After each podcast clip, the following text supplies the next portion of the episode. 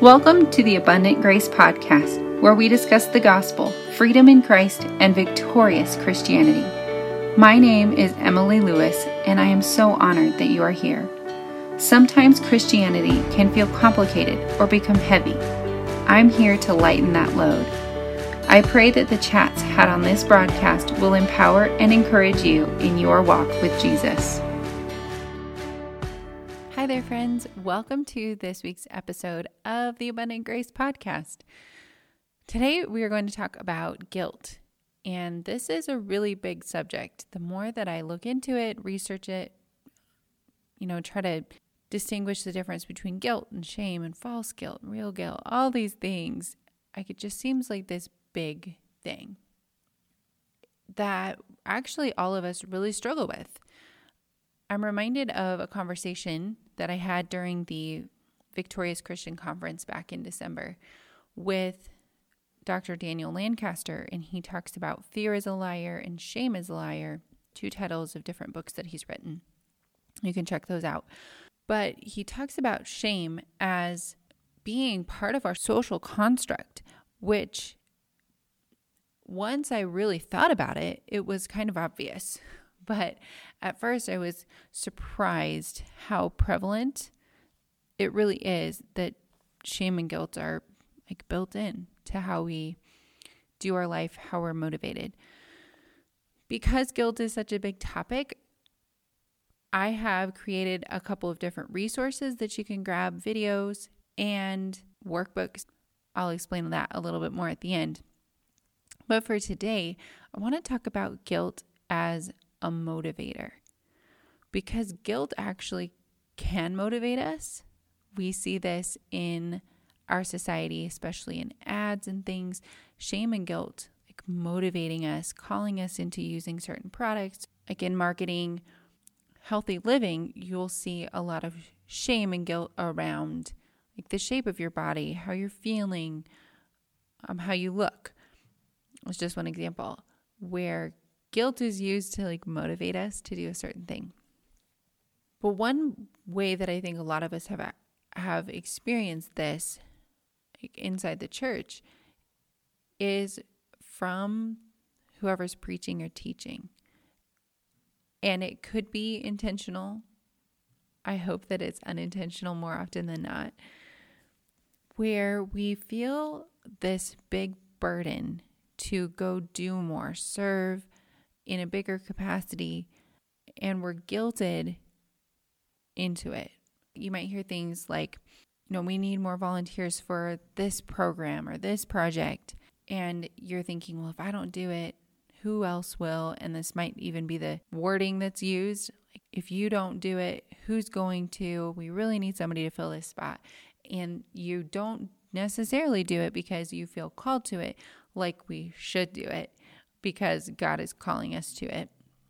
But we feel compelled to do it than God telling us to do it because there's someone who we've given authority in our lives telling us that this is how we should do it, this is when we should do it, how we can be involved.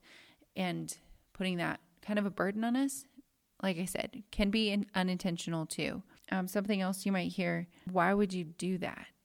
Or what made you do that? Why did you make that choice? What's wrong with you? These kind of guilt messages, whether we get them from outside sources or from ourselves, our enemy, the devil, is the accuser. He's the one that wants to keep us living under this burden and not living in freedom.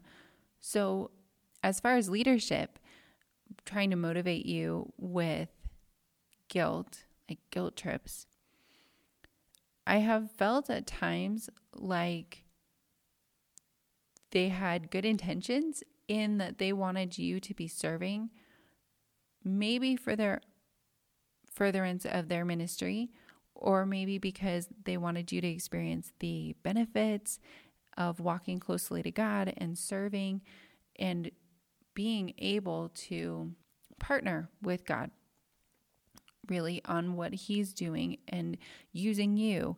So their motive isn't bad, but their means, like guilt trips, laying it on kind of heavy, is not good. But the ends feels like it justifies the means.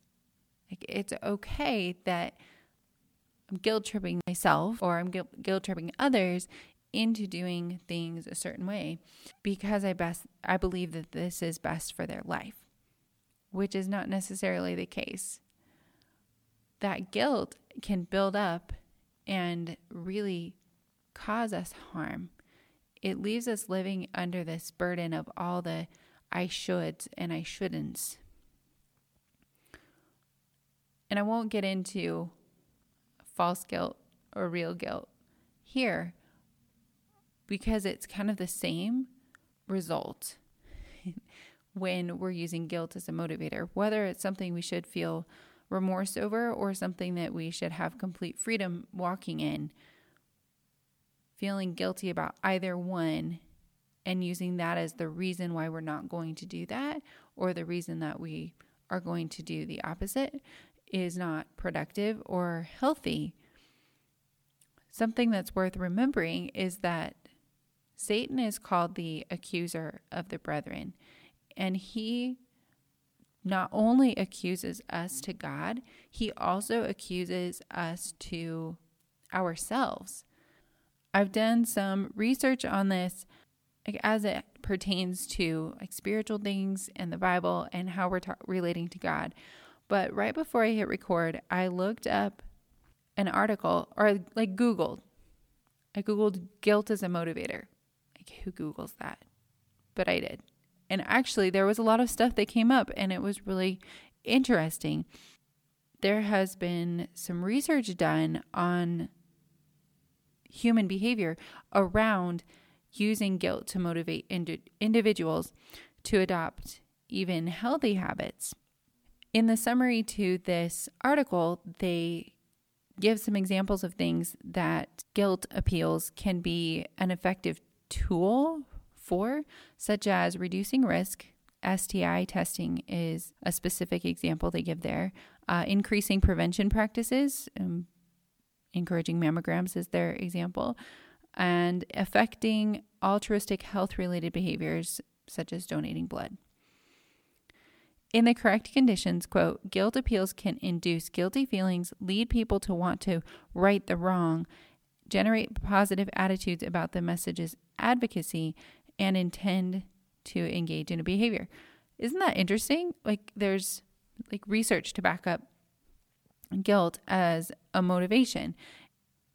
And in what pulled up when I looked this up, it they're mostly talking about like the how guilt is negative, but we can use it for good. And we'll even see this in a lot of, like I said, marketing or like for a current events example, the COVID 19 vaccine, they have teams studying the best or the most effective way to inspire people to get the vaccine. And like it's this whole big thing where will people get it for this reason? If we use this kind of wording in our marketing, will people get it?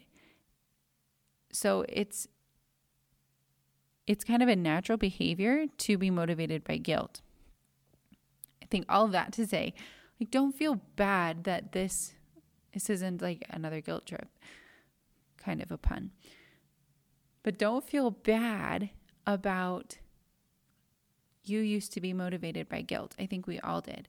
And the purpose of this episode is to just help us recognize where we're letting guilt still motivate us to do what what is good. So, the problem with guilt as a motivator is it not only makes you feel stressed by the decisions you're making, it really drains your ability to be making decisions outside of that motivation. When we're used to feeling the, well, what if, what if I don't? We're not actually looking at, am I supposed to be doing this? Am I supposed to be serving in this capacity? And it leads to also feeling like maybe we can't ever measure up. When we're using that really deep low to motivate us to do better and climb higher and try harder, there's almost no hope of actually achieving that goal. So we end up spending a lot of time on, woe is me, I can't get this, I won't ever get this right. And our words matter, right? The more we hear that message and say this to ourselves, the more we believe we'll never get this right. So, guilt can be an effective motivator, but it's not really healthy in the long run. So, we can let it go and we can be a little bit more aware of it in our society and our culture. I think it's super interesting to study it out. One of the coolest examples I've seen or heard about guilt actually giving us a boost was in J.D. Greear's book, Gospel. He likens Christians to a balloon. So we come to church and maybe we attend a conference, a big camp meeting or something to boost us up, give us the next, get us through the next few months, get us to a spiritual high. What we're counting on is being like hit up, being thrust up and like beat to stay up in the air and just hit. Like, I think you get the idea. But it only lasts for so long. And then we have to come back to church for another verbal thrashing, another, you're not enough, do more. Or we can walk with the Holy Spirit and be filled with Jesus. And it's like helium that holds us up. His love and grace supporting us rather than needing to come to church to be hit up with this guilt in order to try to do more. I hope that example resonates with you because it was kind of mind blowing the first time I heard it. Another consequence of using guilt as a motivator is it actually leads to a lot of false guilt, a lot of feeling guilty over something that isn't a bad thing or a negative thing, where a different emotion would be better suited to motivate and to inspire us to do better and do differently. Guilt kind of comes up short in that it doesn't ever fulfill us. We do things to please other people, we do things to get tasks off our back. The decisions we make from a guilt free place are more, are actually better decisions when we're able to look at the bigger picture and say, where did this come from? What can I do about it? And what is the best way that I can proceed? Why am I doing this task? Oh, I'm doing this task because, you know, it brings me joy or it moves me forward towards the person I want to be when I'm 70 or like I said, it doesn't have to be deep, but why are we doing what we're doing? Is it because we've always done it? Is it because we're feeling bad? And this is really interesting when we think about healing our ability to make decisions when guilt has been so prevalent in our life as a driving force. Without the guilt, it can be hard to relearn how to make decisions without this heaviness to it, without this drive to decide what is right, what is the only right way, or what is wrong here. And very few situations are actually that black and white. So there's a lot of opportunity available for us to make these choices.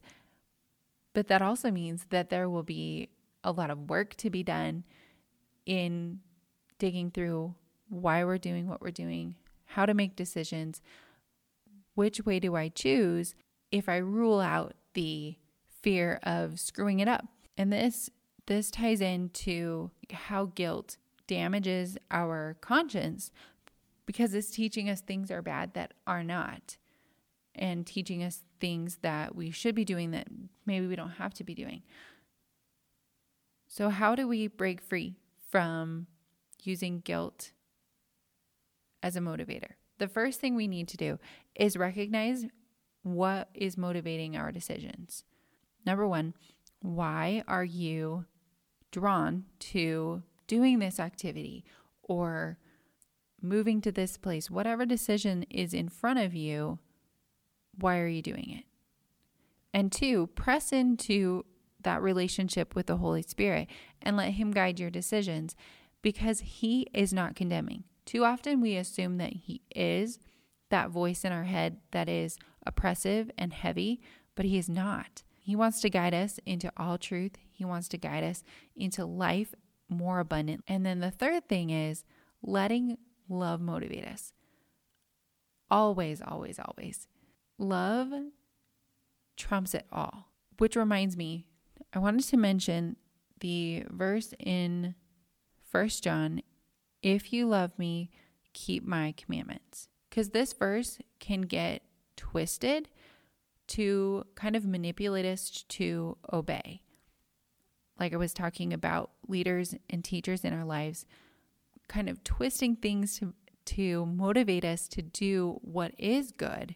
The verse, if you love me, keep my commandments, can sometimes come across like, well, if you loved me, you you would be doing better. Or if you loved me, you would not be doing that. And while the principle is there that if we love him, we will obey a certain way, it's not said in that kind of snarky tone from God. We can focus in on loving him and our actions will fall into place. So we don't have to hyper focus on what our actions are and what we're doing when we are in step with the Holy Spirit and lining ourselves up with our loving Heavenly Father. He loved us so much that He was willing to risk it all for us. He has never turned His back on us. His mercy it abounds. It's who he is. So we don't have to be afraid of the hammer falling if we mess up. And this is good news because of his love for us, he enables us to love him. And out of that love, the outpouring of our full heart for him and his love for us, out of that we do what we do. And I know that sounds like all wrapped up easily, but this is the struggle of our daily Christian life is to live like we are unconditionally loved because we are, but to also then because we're unconditionally loved, we show love to others. So, I would really love to help you walk through guilt, overcoming it, whether it is recognizing where false guilt has a hold in your life where you say, I know God doesn't say it this way, or maybe you don't and you want to try to determine the two, determine the difference between the two, I would love to help you. I have some checklists and resources. I did a video on this that goes into more depth and more detail on guilt and shame. It's actually part of the Heal Your Relationship with God course but it's such a powerful tool and resource and information that I wanted to make it available to you.